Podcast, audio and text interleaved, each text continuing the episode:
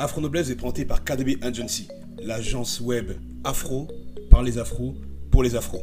Site web, podcast, réseaux sociaux, logo, on s'occupe de tout. Vous n'avez qu'une chose à faire, pensez à votre vision et vous la coulez douce devant Afro Noblesse. Bonne écoute. Bonjour à toutes et à tous, mes chers afronobles ou afronobles en devenir. J'espère que vous vous portez au moins aussi bien qu'une guitare électrique dans les mains de Jimi Hendrix. Quant à celles et ceux parmi vous qui ne sont pas abonnés et qui tombent sur cette chaîne comme ça presque par hasard, je ne veux pas dire comme un feu sur la soupe, mais ma foi presque par hasard, euh, soyez les bienvenus, bienvenue sur euh, Afro Noblesse, la chaîne ouverte à tous, bien que euh, orientée et concentrée sur les afros, la chaîne qui s'est donnée pour vocation de faire honneur à nos nobles ancêtres afro et non plus honte. Noblesse oblige.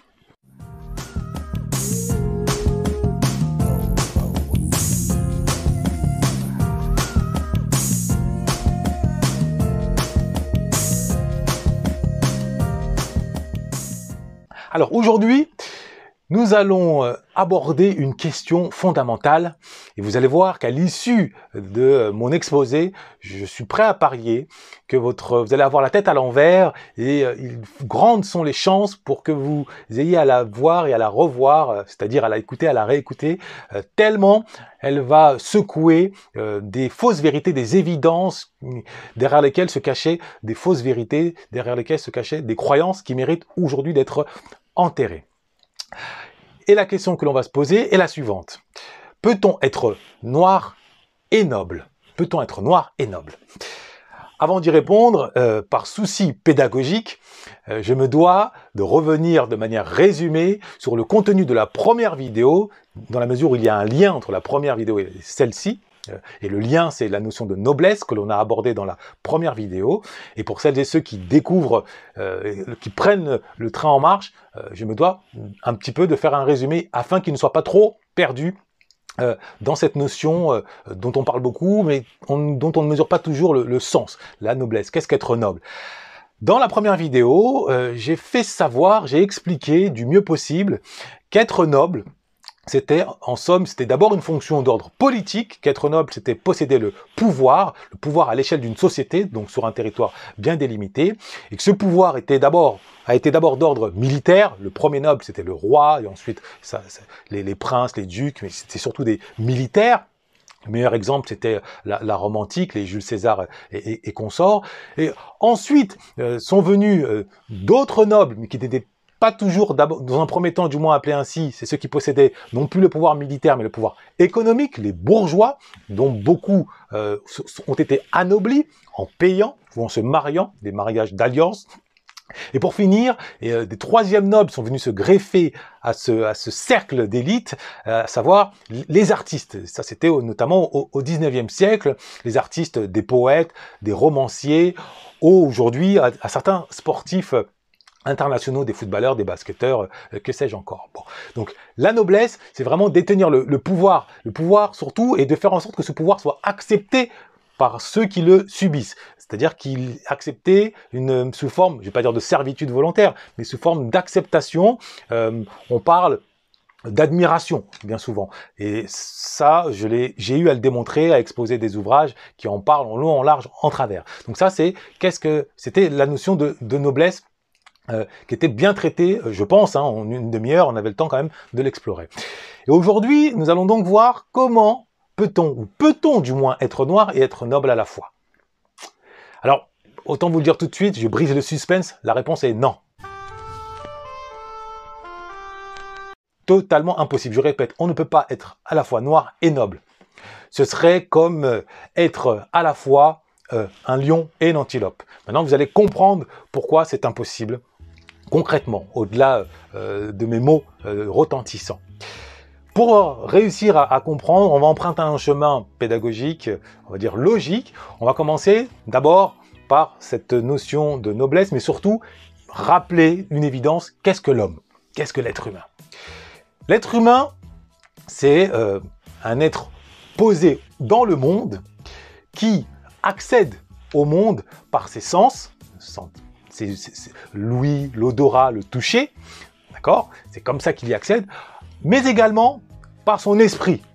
Donc, par, ses sens, il accède à l'immédiateté. Par son esprit, il essaye de décrypter ce qu'il perçoit, c'est-à-dire de comprendre le monde. C'est-à-dire, en d'autres termes, de euh, dénicher, décrypter les lois qui structurent le monde. Quand il, euh, quand il découvre le feu, il comprend à un, moment très vite que bah, le feu, ça brûle. C'est-à-dire qu'il comprend qu'il y a un lien de causalité. Donc l'homme, c'est cet être qui comprend par les mots ce qu'il se passe.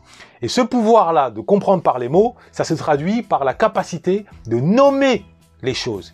Il nomme les choses, il nomme les processus.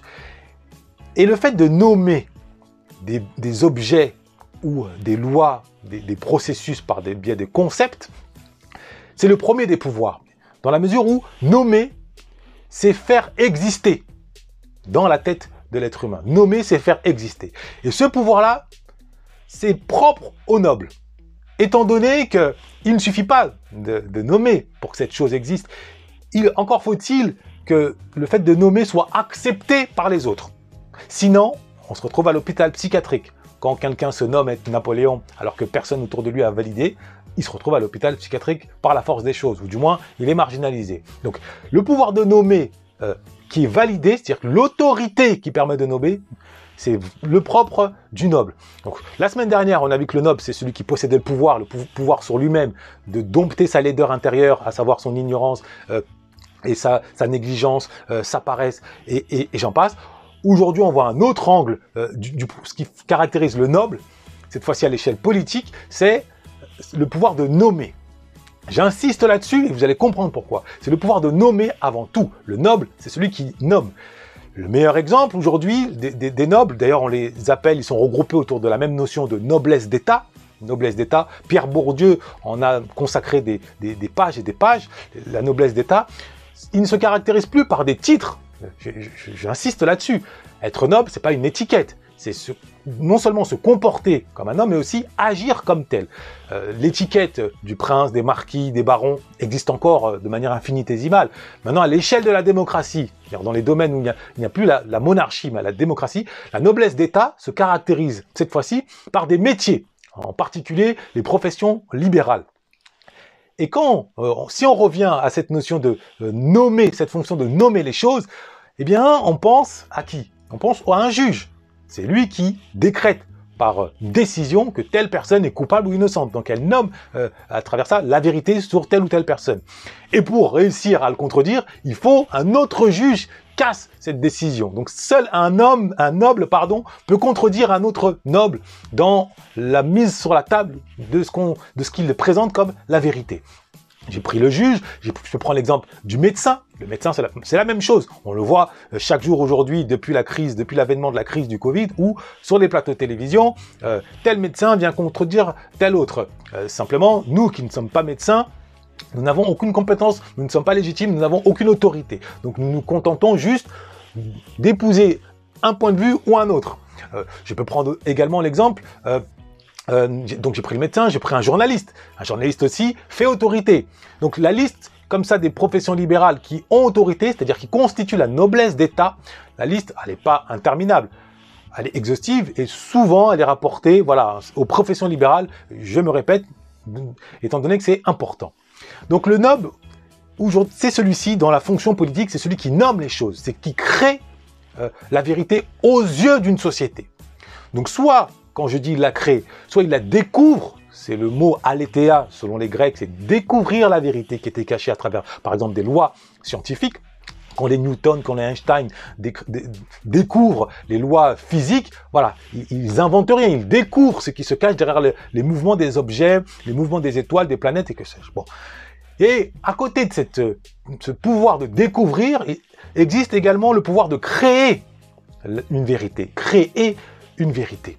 Et cette création de la vérité, c'est un pouvoir que possèdent euh, les romanciers, que possèdent les poètes, à travers notamment les métaphores, mais également bah, des scientifiques.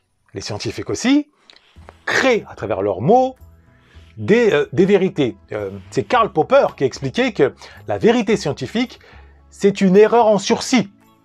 Thomas Kuhn avait également lui aussi attaché beaucoup d'importance à démontrer combien il fallait prendre les dites vérités scientifiques avec des pincettes, tellement, dans bien des cas, elles renfermaient une erreur, euh, sauf que quand elles étaient présentées avec rigueur, elles étaient d'abord, elles arrivaient à obtenir la validation, ce n'est qu'après coup, après examen, après année, qu'on pouvait éventuellement s'apercevoir qu'il s'agissait d'une erreur. Donc, le noble, c'est celui qui découvre une vérité ou qui la crée. Et là, on va maintenant rentrer dans la deuxième partie euh, de, la thématique du jour. Euh, le noble, il crée la vérité. Et il se trouve, il se trouve, que au 19e siècle, on a vu la création, la création de l'homme noir. L'homme noir. Je m'explique avec une image très simple. Vous voyez? Qu'est-ce que vous voyez? Vous voyez une tasse. De quelle couleur est-elle? Elle est noire, n'est-ce pas? C'est un qualificatif. La, couleur, la tasse est de couleur noire. Très bien. Maintenant, comparé avec ma peau, la couleur de ma peau. Est-ce que peut-on dire qu'il y a une similarité? Évidemment que non. Que faut-il comprendre? Je suis de couleur marron, pourtant, on m'appelle noir. C'est curieux, non? Posez-vous la question d'où ça vient. La réponse, elle vient du 19e siècle. Le 19e siècle, les nobles, certains nobles occidentaux, à commencer par les Français, je pense en particulier à Arthur de Gobineau, a décidé d'associer à l'africain le mot noir, avec un N majuscule, en prenant la signification qui existait déjà du N minuscule, du noir au minuscule, qui était défini par tout ce qu'il y avait de négatif, le regard noir, le mouton noir, la bête noire, la peste noire, et j'en passe. Pour le dire autrement, au 19e siècle, on a enfermé toute une population qui subissait le joug de l'esclavage ou de la colonisation dans une nouvelle identité. On a créé, euh, en créant le mot, le mot noir, on l'a enfermé dans une nouvelle identité. Maintenant, là où la tragédie s'est accentuée, c'est qu'au fil des décennies, faute d'avoir un pouvoir euh, pour contrebalancer ce, premier pouvoir, c'est-à-dire faute d'être noble dans la langue qui n'était pas la leur et dans laquelle on les a plongés de force, c'est la colonisation.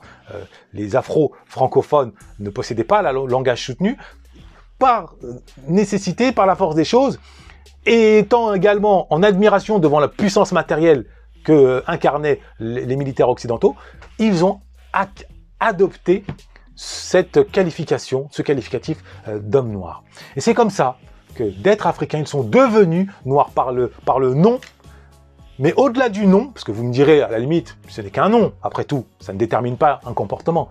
Eh bien si, eh bien si. Dans le sens où, dès lors qu'ils ont accepté de se qualifier comme noirs, avec tout ce que ça impliquait dans la définition imposée par les Arthur de Gobineau, Broca et consorts, avec tout ce que ça impliquait de négatif, puisque l'homme noir était censé être une race à part entière, une race inférieure, puisque euh, c'était euh, un mot associé à une hiérarchisation. En haut la race blanche, au milieu la race jaune et en bas la race noire, selon Gobineau, euh, faussement scientifique, mais à l'époque c'était considéré comme tel. Eh bien, ceux qui ont accepté, ceux parmi nos ancêtres qui ont accepté de se qualifier comme tel, ont été prisonniers instantanément d'un complexe d'infériorité. Et ce complexe d'infériorité, on le retrouve encore aujourd'hui, que ce soit sur le continent ou dans, la diaspora. Ce complexe d'infériorité, il a également une autre conséquence. Il a une conséquence dévastatrice, c'est qu'il a donné naissance à une forme de haine de soi. C'est pour cette raison que, entre afro, il n'est pas rare qu'on manifeste une forme d'hostilité presque instinctive, presque instinctive, et de l'autre côté, une forme d'admiration presque aussi instinctive à l'égard de tout ce qui euh, vient de, l'Occident, avec pour symbolique absolu le fait que bon nombre d'afro euh, sont à genoux devant des statues euh, de Dieu blanc, donc Jésus, alors même que l'on sait aujourd'hui que Dieu existe, c'est incontestable, mais qu'il n'a pas de couleur de peau, qu'il n'a pas de couleur de peau, que le fait d'avoir associé à une couleur de peau dite blanche Dieu, ça a été une invention du 9e siècle cette fois-ci, ça a été à l'occasion d'un débat qui a duré un siècle, le débat des images, vous, pouvez, vous, regarderez les iconodules et les idolâtres, où à l'issue de ce débat, il a été décidé d'associer, euh, de, permettre du moins aux artistes, aux peintres, de représenter euh, Dieu par la couleur bah, de ceux qui étaient les premiers concernés à l'époque, c'était les Occidentaux, et ensuite, six siècles plus tard, la répercussion de cet imaginaire blanc a permis aux Occidentaux d'affirmer euh, l'autorité à l'égard des dits noirs Donc sur tous les aspects, euh, l'homme afro devenu noir a été plongé dans une soumission, soumission donc matérielle par l'armée, la colonisation, soumission linguistique, et on lui a imposé une langue qui n'était pas la sienne sans lui en donner les codes, donc le langage soutenu, autrement dit, sans lui permettre d'accéder à la noblesse euh, de, ce point de vue-là, et soumission euh, culturelle, religieuse, en lui imposant la statue d'un être humain d'une couleur de peau dite blanche et qui n'est pas, qui pas la sienne. Bon, donc voilà pourquoi il est dans ces conditions impossible d'être et noir et noble.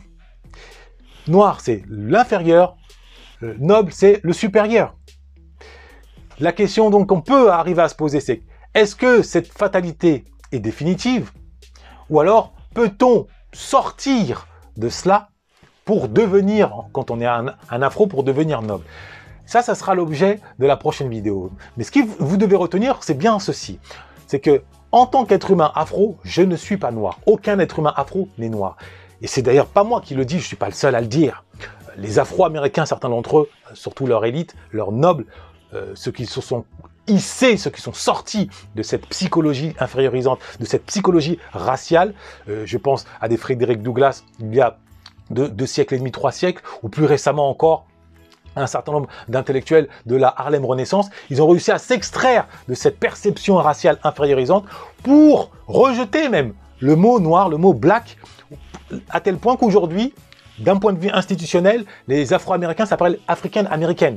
C'est pas un hasard. Ce n'est pas un hasard. Dans, seul dans les ghettos, le mot Black existe encore. Black Lives Matter, c'est surtout dans les ghettos. À l'échelle institutionnelle, c'est African American. Ce n'est pas un hasard. C'est parce qu'ils ont compris que la première des dominations, c'est la domination verbale. Le premier pouvoir, c'est le pouvoir verbal. Quand on vous enferme dans un mot, vous êtes condamné. C'est une prison carcérale. Surtout quand c'est même pas vous qui avez décidé de ce mot. Euh, euh, Thomas Sankara, excusez-moi, avait parfaitement compris l'importance de nommer les choses, notamment quand il a renommé le Burkina Faso, euh, euh, la, haute volta de Burkina Faso, la terre des hommes intègres. Donc voilà ce qu'il fallait comprendre aujourd'hui, c'est qu'il est impossible de se dire noir et noble.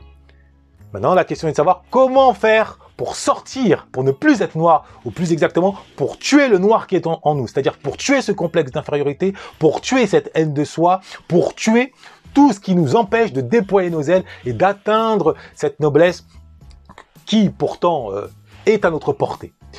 C'est la mission que je vais me donner euh, d'accomplir, notamment dans la prochaine vidéo. En attendant, je vais, comme de coutume, hein, vous montrer un petit peu les ouvrages sur lesquels j'ai reposé ma réflexion parce que je n'ai pas la prétention de créer toute réflexion de, toute pièce. Voilà.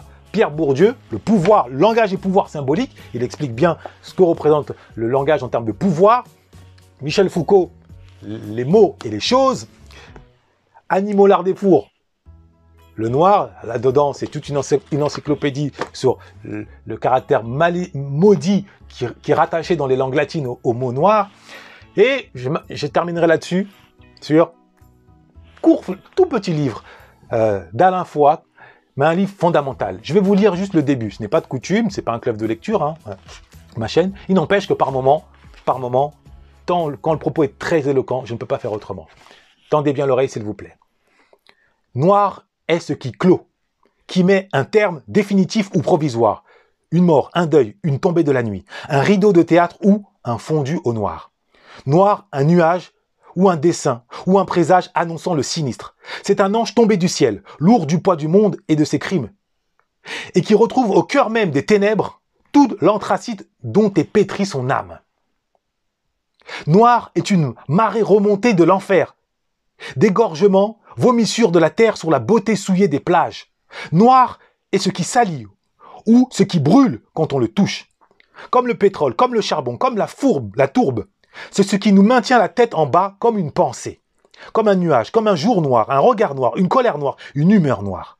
C'est l'œuvre au noir qui touche au diable, plus noir que noir. C'est la part sombre de l'esprit, la part maudite de l'humain. Et cependant, certains s'étonnent encore que d'autres rechignent à porter sur leur peau ce signe d'une infamie universelle. Voilà l'introduction de cet ouvrage et le, il explique très bien, en faisant la comparaison avec euh, les Asiatiques, n'a-t-on pas renoncé à nommer du terme infamant de jaune? Et oui, il fut un temps, on appelait les Asiatiques les jaunes. Qu'en est-il aujourd'hui? Bon. Donc, il explique vraiment ce que j'ai essayé de vous, vous faire comprendre. Bien qu'il ne précise pas, il ne rattache pas le pouvoir de nommer à la noblesse, c'est ma petite pierre à l'édifice. Toujours est-il que maintenant, vous savez, si vous n'avez pas encore compris, si votre inconscient fait de la résistance dans la mesure où l'inconscient résiste toujours aux nouvelles vérités, d'autant plus que dans notre communauté, bon nombre de leaders d'opinion qui m'ont précédé, les France Fanon, les Aimé Césaire et que sais-je, francophones ou anglophones, les, Martin, les Malcolm X, on avait validé le mot noir et c'est à ce titre que ce que je vous dis là, euh, votre inconscient va d'abord refuser, étant donné que je ne fais pas encore autorité à votre égard, bien que j'ai rédigé des ouvrages, mais je ne suis pas encore sur les plateaux de télévision, je ne suis pas confronté à des historiens, c'est-à-dire je n'ai pas encore mon statut officiellement de noble, je ne fais pas autorité à cet égard. Il n'empêche que, il n'empêche que, au-dessus de ma petite personne, la rationalité, la compréhension par la logique, elle, fait autorité dès lors qu'on lui donne sa chance. Donc, donnez la chance à la rationalité. Tout ce que je vous ai démontré est vérifiable à travers des ouvrages. Il suffit juste de réfléchir à nouveau. Est-ce que ma couleur de peau correspond à la couleur de la tasse?